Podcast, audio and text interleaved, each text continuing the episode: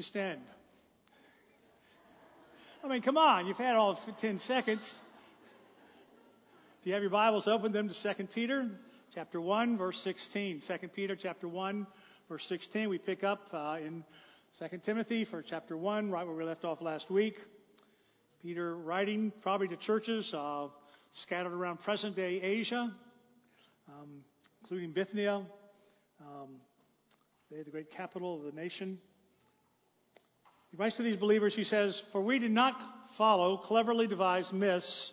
We made known to you the power and coming of our Lord Jesus Christ. But we were eyewitnesses of his majesty. For when he received honor and glory from God the Father, and the voice was borne to him by the majestic glory, This is my beloved Son, with whom I am well pleased. We ourselves heard this very voice, born from heaven, for we were with him on the holy mountain. We pray and thank God for His Word this morning and the implications of it for all of our life. And as we pray for God's blessings on our ability to hear and understand and to act on this, I also call us to pray for some beloved people in our church. David Schumann is a man that many of you do not know, but he was very much a part of our life and our fellowship for years, would come for three, four, sometimes five months, would sit right over here. Uh, hasn't been with us for a long time now. Dave went to be with the Lord last night, yesterday, and um, we're just thankful for his blessings to our church, the way he continued to be a vital part of our work and made so many things possible. And for he and Martha, and for Martha and his family, we just lift them in prayer, thankful for the servant who's gone home. Then Clarice Padilla, she and Peter have been a very important part of our church. Clarice is still in the hospital with COVID-19, uh, been very, very ill, has not turned that corner, and we just lift our dear sister to the Lord this morning. We'd like to see her revived and strengthened and strong again. There are many other needs. All of these things remind us that our time is short, that the days are few. Let's make them count. Father, thank you for this, your word today. Thank you for these two that I've just named who've served faithfully and loved your kingdom and given um, and shown us the sacrifice of Christ in many ways. We pray for comfort for Dave's family. We thank you that just as they said, he has, he has fought the good fight, he has finished his faith, and there is before him a crown of glory. And we rejoice in that and pray for comfort, particularly for Martha and the rest of the family. And we lift our dear sister Clarice. We're so thankful for she and Peter, and we particularly lift them this morning as she is in a critical time of struggle. We pray for healing and for health and renewal, and that you'll give her many days of kingdom service. And as we come to this, your word this morning, we are reminded that our days are few, that the days are urgent, and we need to be anchored in your truth. Everything needs to be prioritized around it. And that certainly any who are apart from the Lord Jesus Christ, we would pray that even today, maybe even through this message, they might be drawn to him. In his name we pray. Amen. Thank you. you may be seated. We're right in the middle of Peter's words to believers, and um, maybe the question we should start with is why bother to listen to the sermon today? Um, why should Peter's uh, hearers and readers pay attention to what he was saying? You remember verses 12 through 15, just previous to this, what we looked at last week, he had said that the message he was bringing them was an urgent message and that they need to be reminded about everything that he was saying. They need to be stirred up in it. That, that there was a tendency to forget. There was a tendency to lose focus. And even though he had nothing new to say to them, everything he was saying to them, they had already been established in, it's easy to move off that foundation, or it's easy to lose sight of the foundation you just live in. And so, he was urging them and telling them that his effort was to, to keep this fresh and at the forefront, to wake them up, to keep them from laziness and slothfulness and drowsiness in the things that really matter, and to be reminded because he was soon going home to be with the Lord it was his last will and testament. His death was coming soon, but he wanted to make sure that he, these, these that he was writing to and all the way down to us and all Christians till Jesus comes back would know these truths. They were that important. Now, what is it that makes them so important? Why can he speak with such certainty that you've really got to stay anchored and focused on this truth that he's getting across? And he will answer that in in two or three different ways. We're going to look at just the first way this morning, but it's one certainly relevant to us. So this morning I ask you to listen to my message because I'm trying to be true to Peter's message. And we start with noting what Peter's message, and I hope my sermon, is not. What the gospel message is not. You notice the first words he says, verse 116, chapter 1, for we did not follow cleverly devised myths.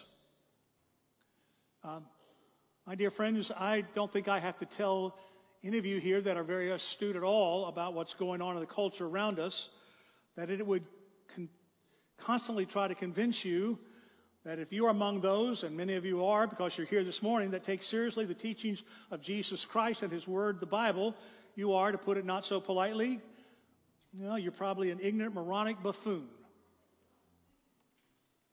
You are part of a people who obviously are rather uninformed, poorly educated, probably not very aware of where reality is these days. Oh, the Bible's a fine book. It has some good moral lessons here or there. But in fact, it's becoming discerned by a lot of people that in fact the morality of the Bible is indefensible. It's outrageous and what's not outrageous? Well, it's just impossible. It's ridiculous to try to live that way, to try to live that out. I mean, we understand in this culture that there's okay, some people need this faith stuff and that's, that's perfectly fine as long as they don't push too hard and Uh, we, we can tolerate them. We can smile and shake our heads with incredulity and, and move on. But as far as the Bible being a reliable guide for, for understanding how you should cope and live and, and manage your life here and now, or, or being thinking that you're on the right side of history going forward, or to, to even look at the Bible as some reliable guide to things that happened long ago in the past, well, no, no, no, no.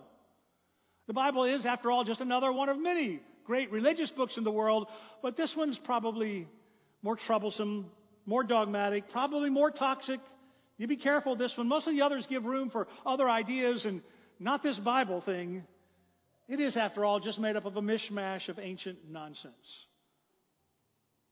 That is the culture you live in. And that is the message that's being promoted to you in a thousand different ways all the time. I'm going to invite the children, the boys and girls here, to come join me on the platform, all our boys and girls. Come on up here. Particularly boys and girls that like stories.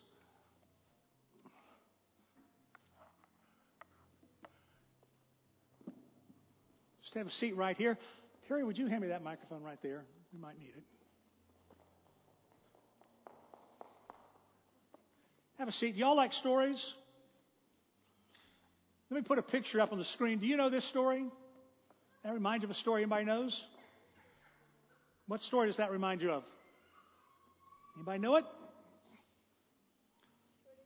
The tortoise and the hare. Come up here, please. Do you know that story? Come up here. Come on. Without any preparation, any practice, I want a short version of the tortoise and the hare. Speak to the whole crowd. Just, just tell us the story. Put that microphone right up there. Tell us the story how this goes. Once upon a time, there was a tortoise and a hare, and the hare was slow, and or the hare was fast, and the tortoise was slow. So the hare wanted to have a race with the tortoise, and they had a race, and the the hare was winning, and then the hare went in to take a nap, and the tortoise was already at the end of the race by the time the hare got there. Very good, perfect job. If you don't know that story, it's one that I'm sure you'll hear, and it makes a good point, doesn't it? It's not just the fastest that always wins, it's the person who steadily keeps at it, keeps at it. That's a good story to tell. Now, this is my question. Was there some time in the past where there really was a rabbit, that's what a hare is, and a, a tortoise, a turtle, where they got together and said, let's race? Did that really happen? And they had a, had a marked out a race and there was a finish line. And, and one version I heard the fox was the guy who said go. Did that, did that really happen back in the woods someplace? No. That's just a made up story, isn't it? And there are a lot of good made up stories that are fun to hear. They have good points. But I want to remind you this morning that there are other stories, important stories, the most important stories, the ones we find in the Bible. They are not made up.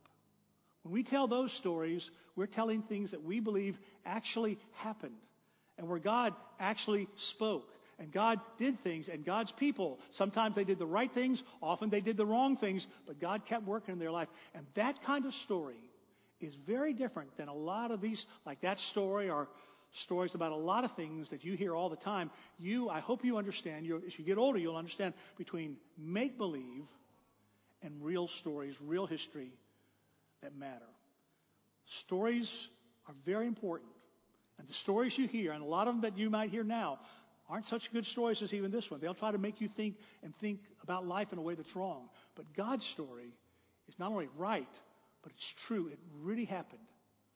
And that's why you, above all else, ought to center your life not on stories about tortoises and hares or Star Wars or some princesses that get real cold or any of that stuff. You ought to focus on the stories that are true because they are the ones that will help you in your life, okay? Thank you, boys and girls. You can return to your seats.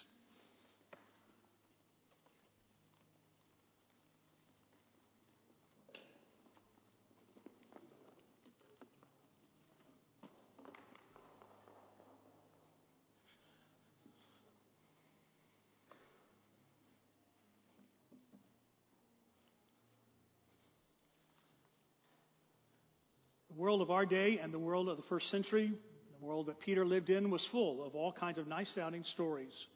And some of them made some good points. The world of ancient Greece and Rome had all their fabled accounts about life, including many stories that people took seriously in the sense that they, they formed associations and commitments to all kinds of gods and goddesses and all the stories that were behind them. Now, we don't know about everyone and how they actually thought of that. There were people who probably bought into those stories as having some, deal, some connection with some reality. But probably we think in the first century, even those devotees of various gods and otherwise, those Greek and Roman mythologies, people knew, no, that didn't really happen. You couldn't, you couldn't get to Mount Olympus someplace. You couldn't find it on a map. Um, Hercules uh, is a nice story. Uh, but he wasn't really some illegitimate son of Zeus with godlike powers. Those were myths, but they, they had their helpful, helpful place. Bible is not that kind of story. In the 19th and 20th centuries, liberal scholars, calling themselves Christians, saying that they still wanted to be faithful to the Lord Jesus Christ even, but they began to look at the Bible and suggest that much of the Bible, if not most of the Bible, could put into this category of myth. That was a good way to describe the stories we tell as children in Sunday school, but we also study as adults. The point that they were making is that the facts about the stories, about their actually happening, were not the really the important thing. The important thing about the Bible, when you go to it, is find those larger, deeper truths. That's what you need to focus on. So the point of the Bible is not about actual historical claims. That's not what matters. It's the larger story. So, for instance, the story of Jonah. Of course, that's probably not real events. There probably wasn't a man named Jonah who certainly wasn't swallowed by a great fish and got spit out. That's, the point is that God can rescue us. And if you're in a deep, dark, awful place, there's hope for you. Our Jesus, well, he may not have actually walked on water.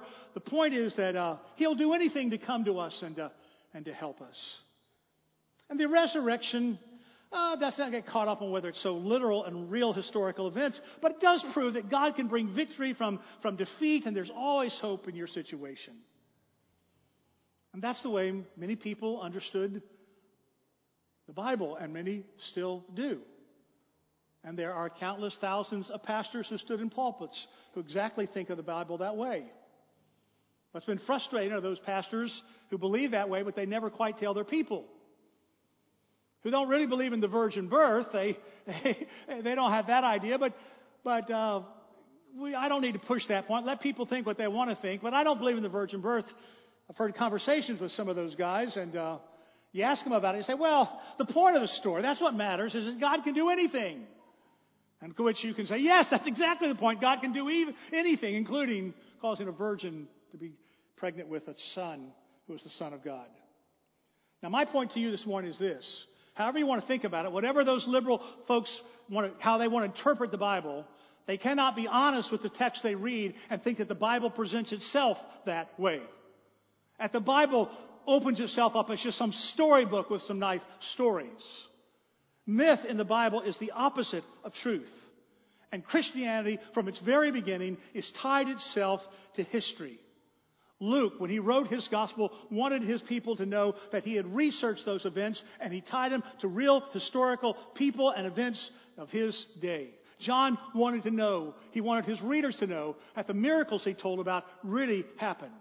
All four gospel writers certainly want us to know that the tomb was really empty and that the dead body of Jesus really had put, put there, and he calls on witnesses to tell them about it. As J. Gresham Machen said long ago, the Christian religion is founded upon historical facts. And because it is, there is something in the Christian message which can never possibly change. There is one good thing about facts. They stay put. And that's the message of the New Testament. Now, simply because the biblical writers thought that they were writing real history, meant to write real history, doesn't in and of itself prove that what they were telling really happened. They could have just been incorrect. It, you have to say, well, maybe they wrote this stuff, they thought it happened, but maybe, maybe they were just fooled. You can say that. But you cannot say that the apostles, in writing these things, thought they were making up stories. That they thought they were just borrowed from this idea and that idea and this religion and, and let's just, clearly that's not what they thought. From start to finish, the writers of the scripture understood that the message of the cross was in a different category than all the stories of the world. They believed that they were declaring what had actually happened in time and space in verifiable history. Well, maybe they didn't remember it correctly.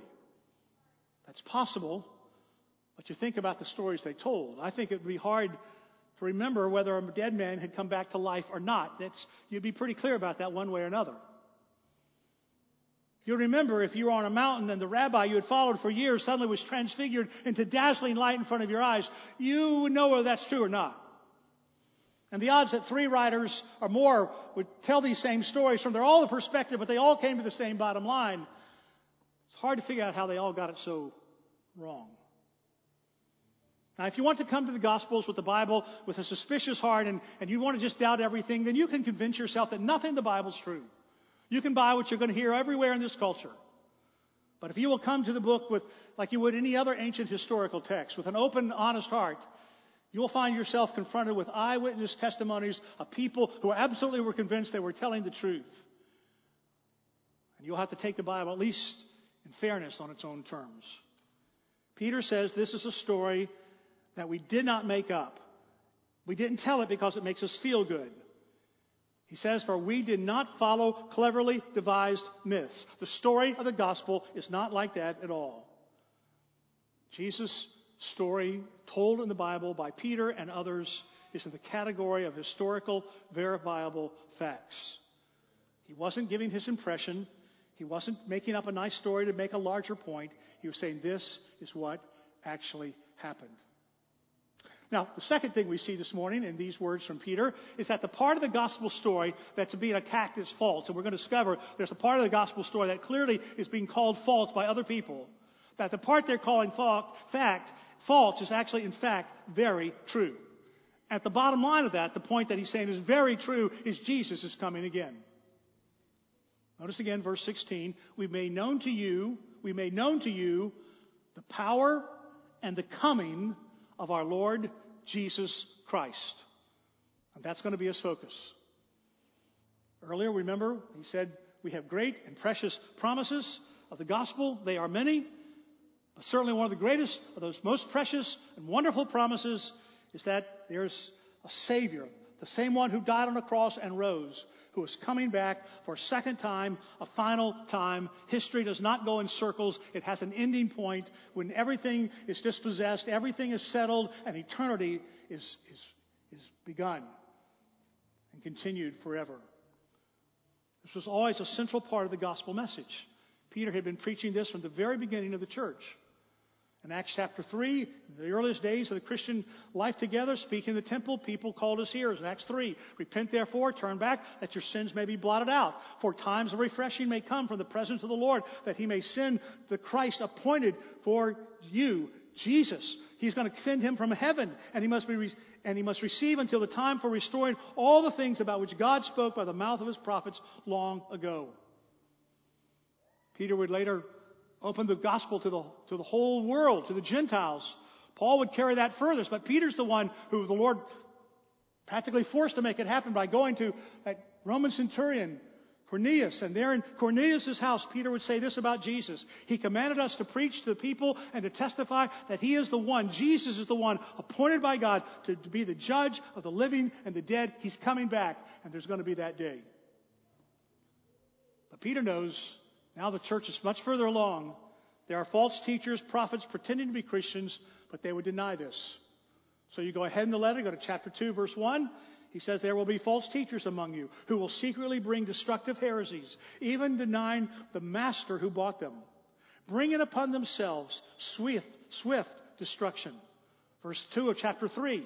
You should remember the predictions of the holy prophets and the commandment of our Lord and Savior through your apostles, knowing this first of all, that scoffers are going to come in the last days with scoffing, following their own sinful desires. They will say, Where's the promise of his coming? For ever since the fathers fell asleep, all things are continuing as they were from the beginning of creation. Jesus is coming back. Where is he? We've been, we've been waiting decades now. Peter reminds them of this vital part of the gospel message that the false teachers are trying to deny. Peter says in verse 10 of chapter 3, the day of the Lord will come. It's going to come like a thief. He's quoting Jesus at that point. You understand the point?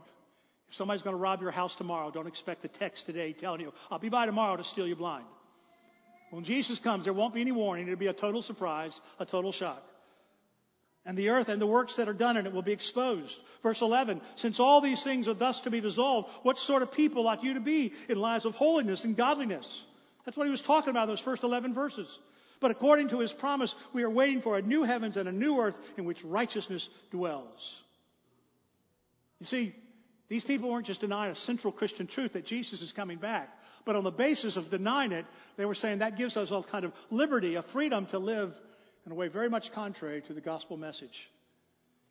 Back in 2 Peter 2 2, he says, Many will follow their sensuality. They're going to teach others this. And because of them, the way of the truth will be blasphemed. They're going to mock at the idea that there's a coming day when you're going to give an account to Jesus, when, when the day of the Lord is actually going to come. The clear idea is that they will reject this, that, that, that you don't have to live like, like Christians ought to live because there's really no accountability. Do what you want to do.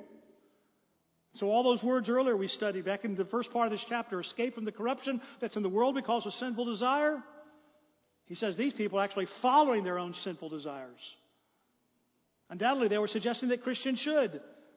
And he says many are going to follow their sensuality. Chapter 2, verse 19, they promised them freedom, but they themselves are slaves of corruption. Oh, we're not denying Jesus. We're not saying you shouldn't be spiritual. We're just saying you can be spiritual and love Jesus. You don't have to put up with all that riffraff that goes with being a Christian. All that church stuff and, you know, actually like there's rules and morality you have to live by. You can do what you want to do. Make it up as you go. You can be spiritual without being godly. You don't, don't worry about being virtuous. Don't worry about self-discipline. Don't worry about sacrifice and giving your life away for others you can have a relationship with God. You don't have to mess with all these rules. And especially, you don't have to mess with all these rules about sex. Why are you people so hung up about sex, you Christians? This whole life after death judgment thing is nothing but an effort to get people to fall in line about sex. It's just that middle class ethics they said, Peter and your words and the other apostles, they're talking about the day of the Lord when you're going to actually give an account for your life. That's just nonsense. You don't have to worry about that. Oh, of course, everybody's got to worry about consequences. You don't want to turn into a drug addict, and you can make some messes there, and they'll, they'll be a problem for your life. But, but you don't have to look at it in terms of some final judgment to worry about. I mean, come on, people. What are we? A bunch of fire and brimstone types? When I think of the things that Christians, all Christians believe, those central Christian truths, the most countercultural one is this. We believe in the Lord Jesus Christ. Now, there's many who say Well, we believe in the Lord Jesus Christ, that He was the Son of God.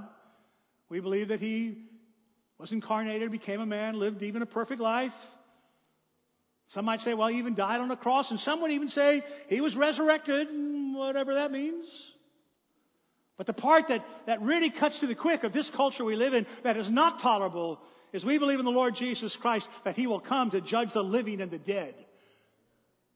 But that's a central part of the gospel, and it cannot be set aside. Our culture says do what feels good in the moment. Don't buy this nonsense from Peter and others that you're going to have to answer. Join us. Have a laugh. When they start talking about a day of judgment and accountability, eh, that, that you really have to think through your life in those kind of terms, just, just give a, a chuckle. People are born, they live, they die, wash, repeat, circle of life, you know, on and on it goes. Do what you want, when you want, with who you want, any way you want. It doesn't matter. You read the rest of chapter 2 and here in 2 Peter, and the, the focus is on these false teachers and the way they're attacking these biblical ethics that Peter knows are critical to the people of God, particularly the sexual ethics. Ethics that without them a society can't flourish. Societies that are prosper and bless generations to come are never built on this. But the false teachers don't buy it. You can follow Jesus and enjoy whatever you think is delightful and pleasant to you in any single moment. Just do it. So he talks about in chapter 2 verse 18, they make loud boast of folly. They entice by the sensual passions of the flesh. Verse 14, they have eyes full of adultery, insatiable for sin. Verse 13, they count it pleasure to revel even in the daytime. They, they don't hide it, it's just out in the open. They reduce human beings to live just like animals live. Creatures of instinct, born to be caught and destroyed, blaspheme about matters which they are ignorant, verse 12. They are those who indulge in the flesh, a defiling passion, and despise authority. So they would say, don't let Peter mess up your day by talking to you about that when Jesus is coming back, that there's a day of accountability, that you're going to stand before them. Don't you worry your little head about that. Just set that aside.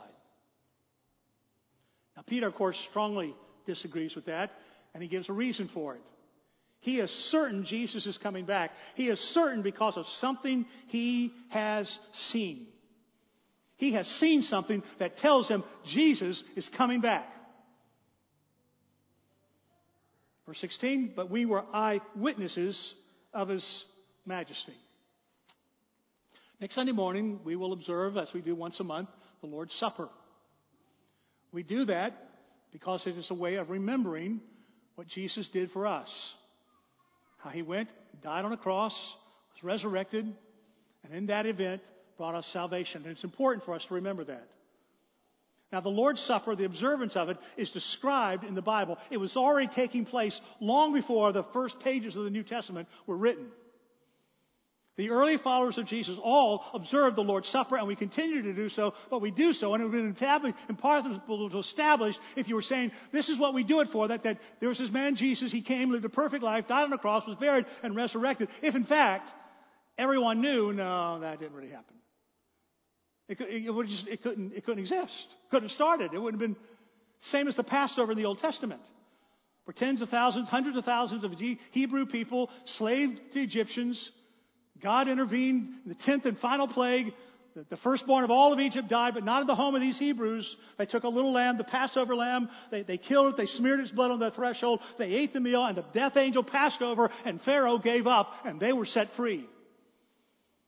And they began to observe this commemorative annual meal long before Moses wrote it down and gave it into the scriptures. They were already doing it because they knew it was real. They had never done it. It would never continue. It couldn't even gotten started if it was based on something real.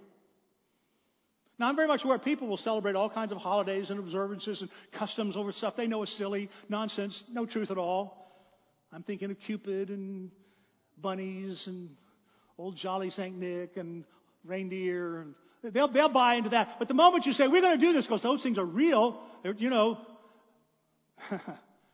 it'd be like Americans celebrating Independence Day on July 4th, but there was never really actually an event back there where somebody put their lives on the line to defend our liberty and to buy our liberty and to, and to make this nation. We wouldn't make a big deal of that if we thought it was just some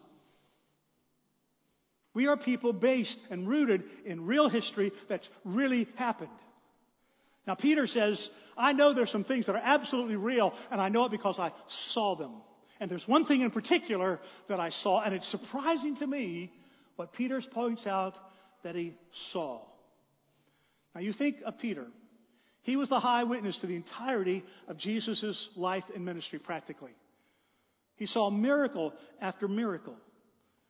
There was never a sick person. There was never a demon. There was never a disease that could withstand the words of the Lord Jesus Christ. Peter saw little boys' lunches turned into food for thousands upon thousands. He experienced storms stopped like that with a word. He'd seen storms come and go in the Sea of Galilee, but he had never seen one like that when you speak a word and suddenly no wind, no waves. It's, that's creator stuff. That's not weatherman stuff. And then later he saw this same Savior in another storm, maybe not as fierce, but he saw him walking on those waves and he got out and tried it and actually did it for a bit.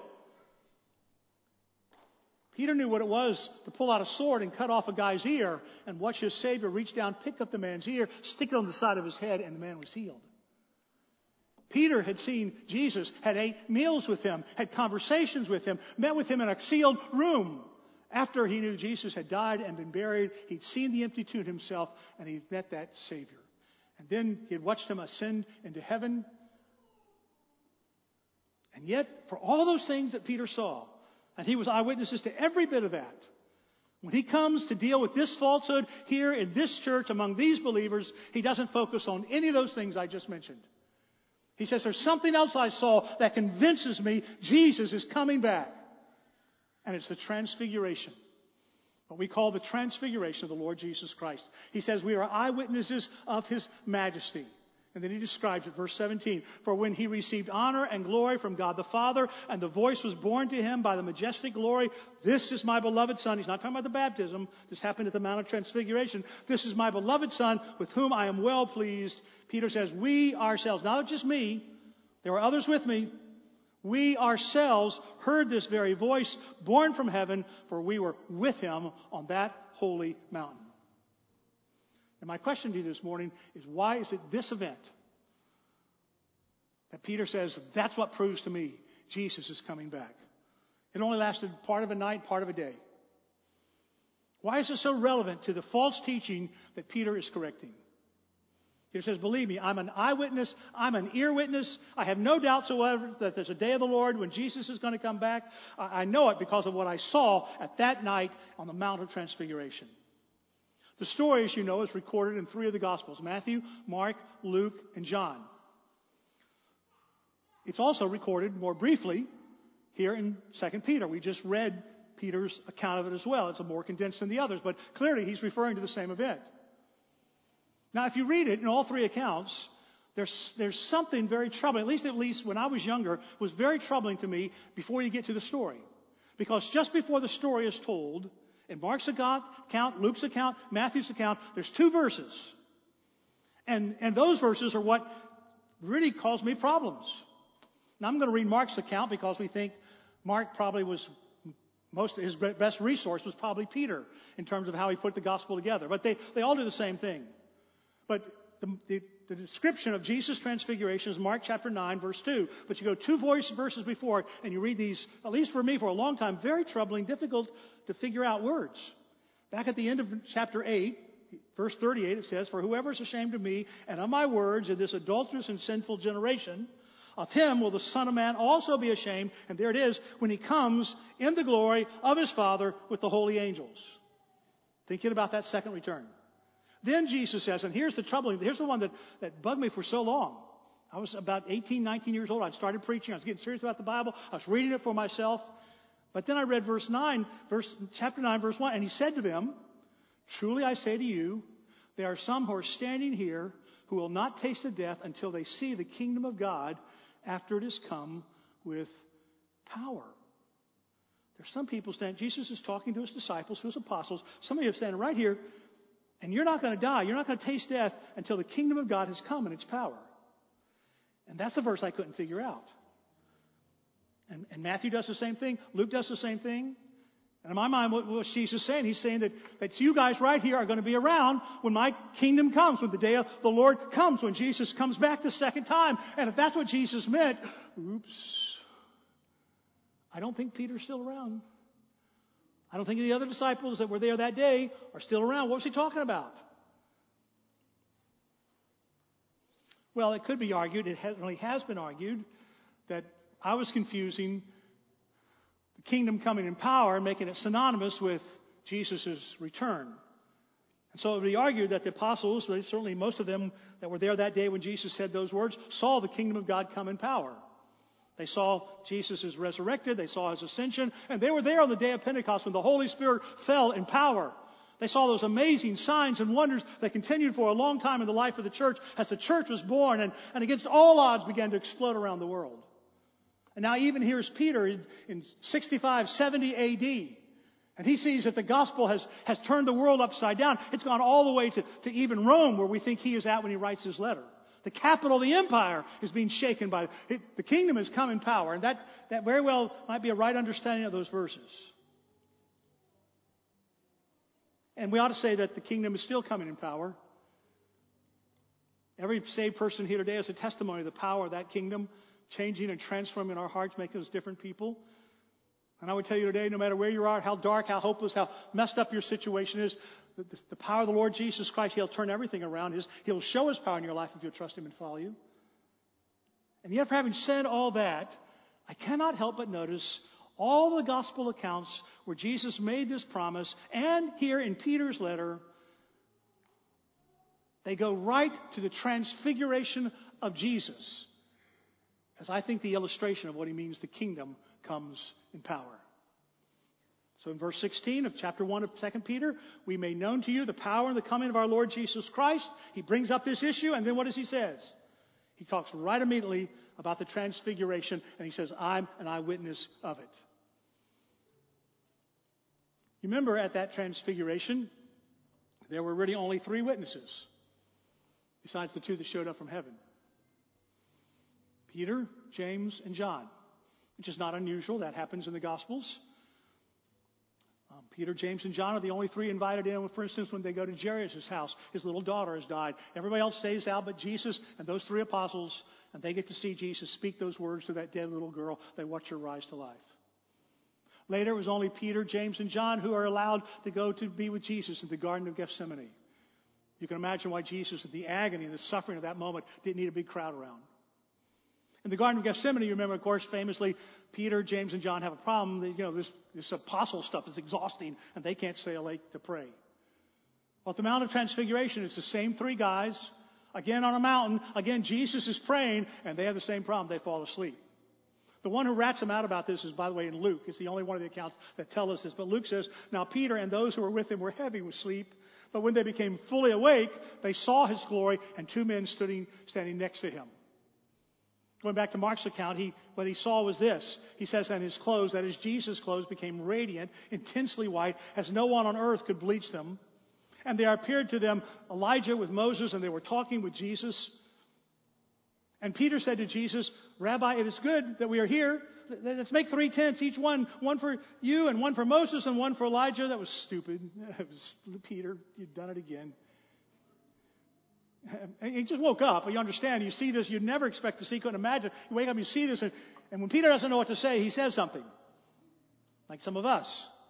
He didn't know what he was saying. I know that. Verse 6 says it. He did not know what to say.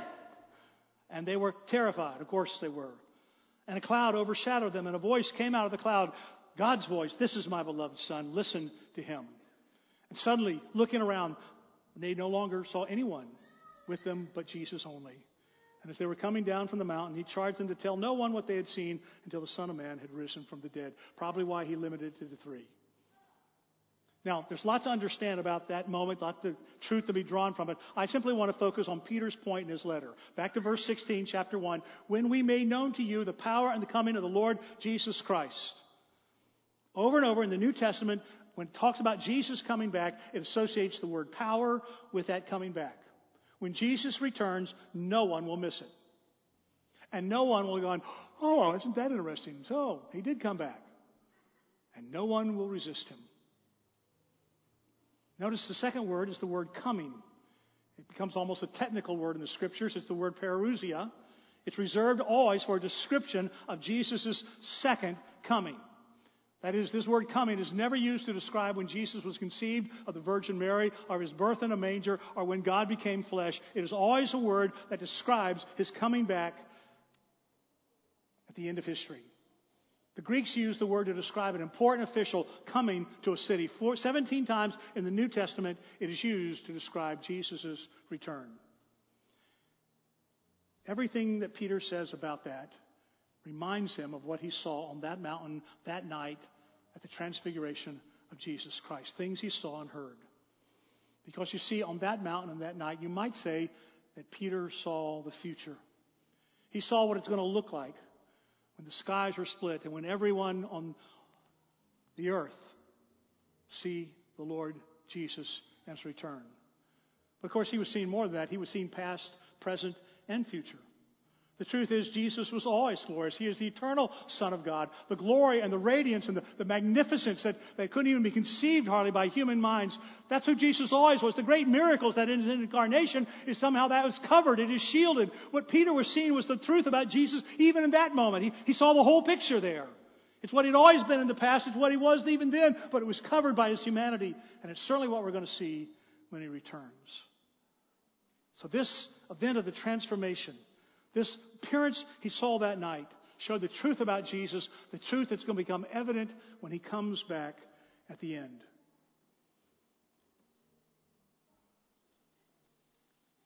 He says, We were eyewitnesses of His majesty. I know what I'm talking about. I saw it. I heard it.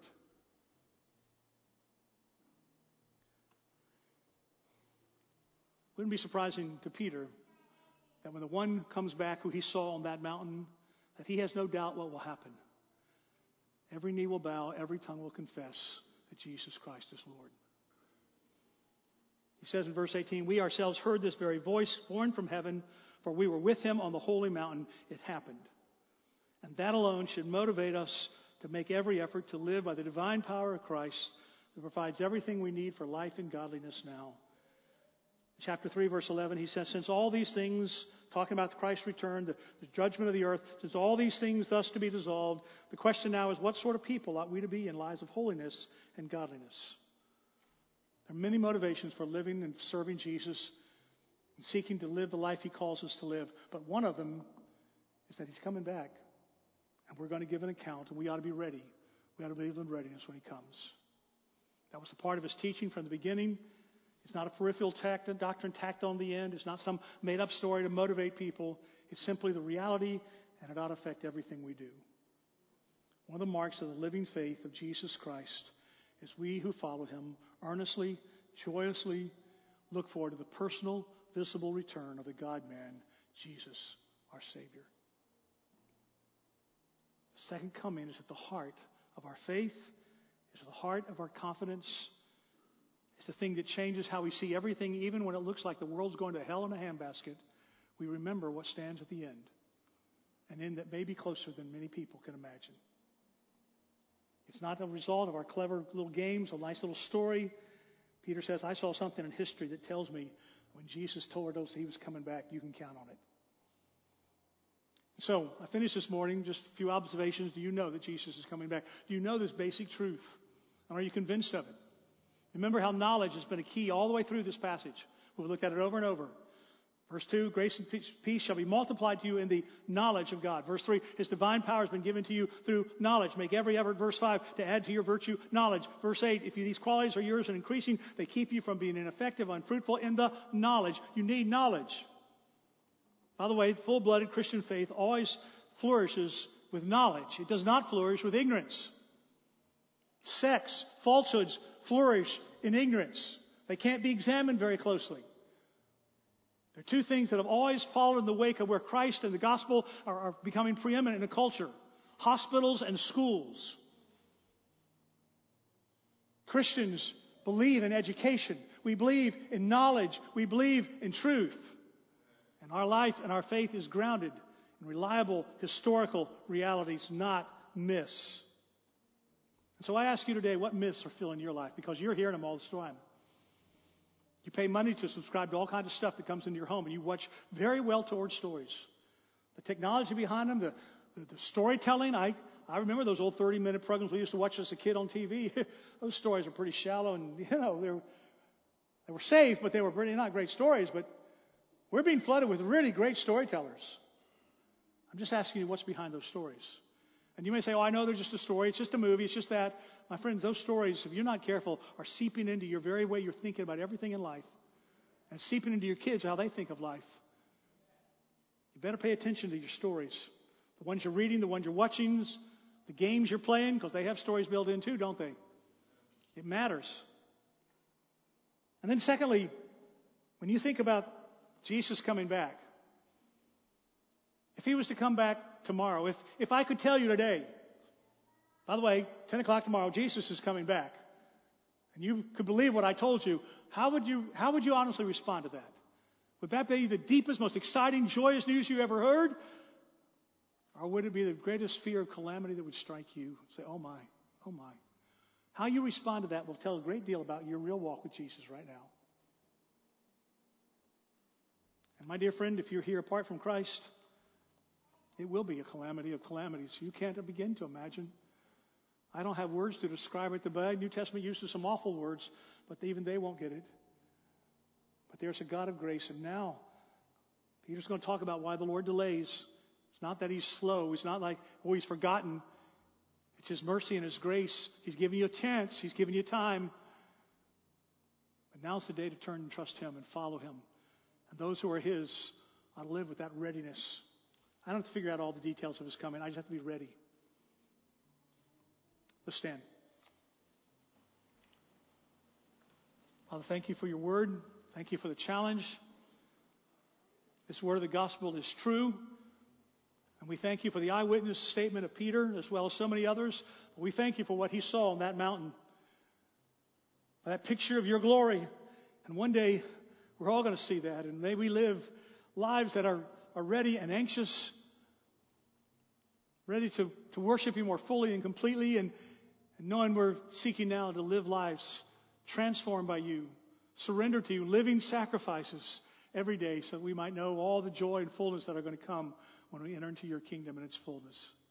Oh, Father, call those in this room, those listening to my voice right now who don't know Jesus who've not taken of His grace. They know about it. They've heard it maybe. They've played with it. They've thought how to do something about it. Oh, Father, shake them and stir them to come to Christ now, to turn to Him, to cry out and ask you to save them. Do that in them, we pray. In Jesus' name, amen.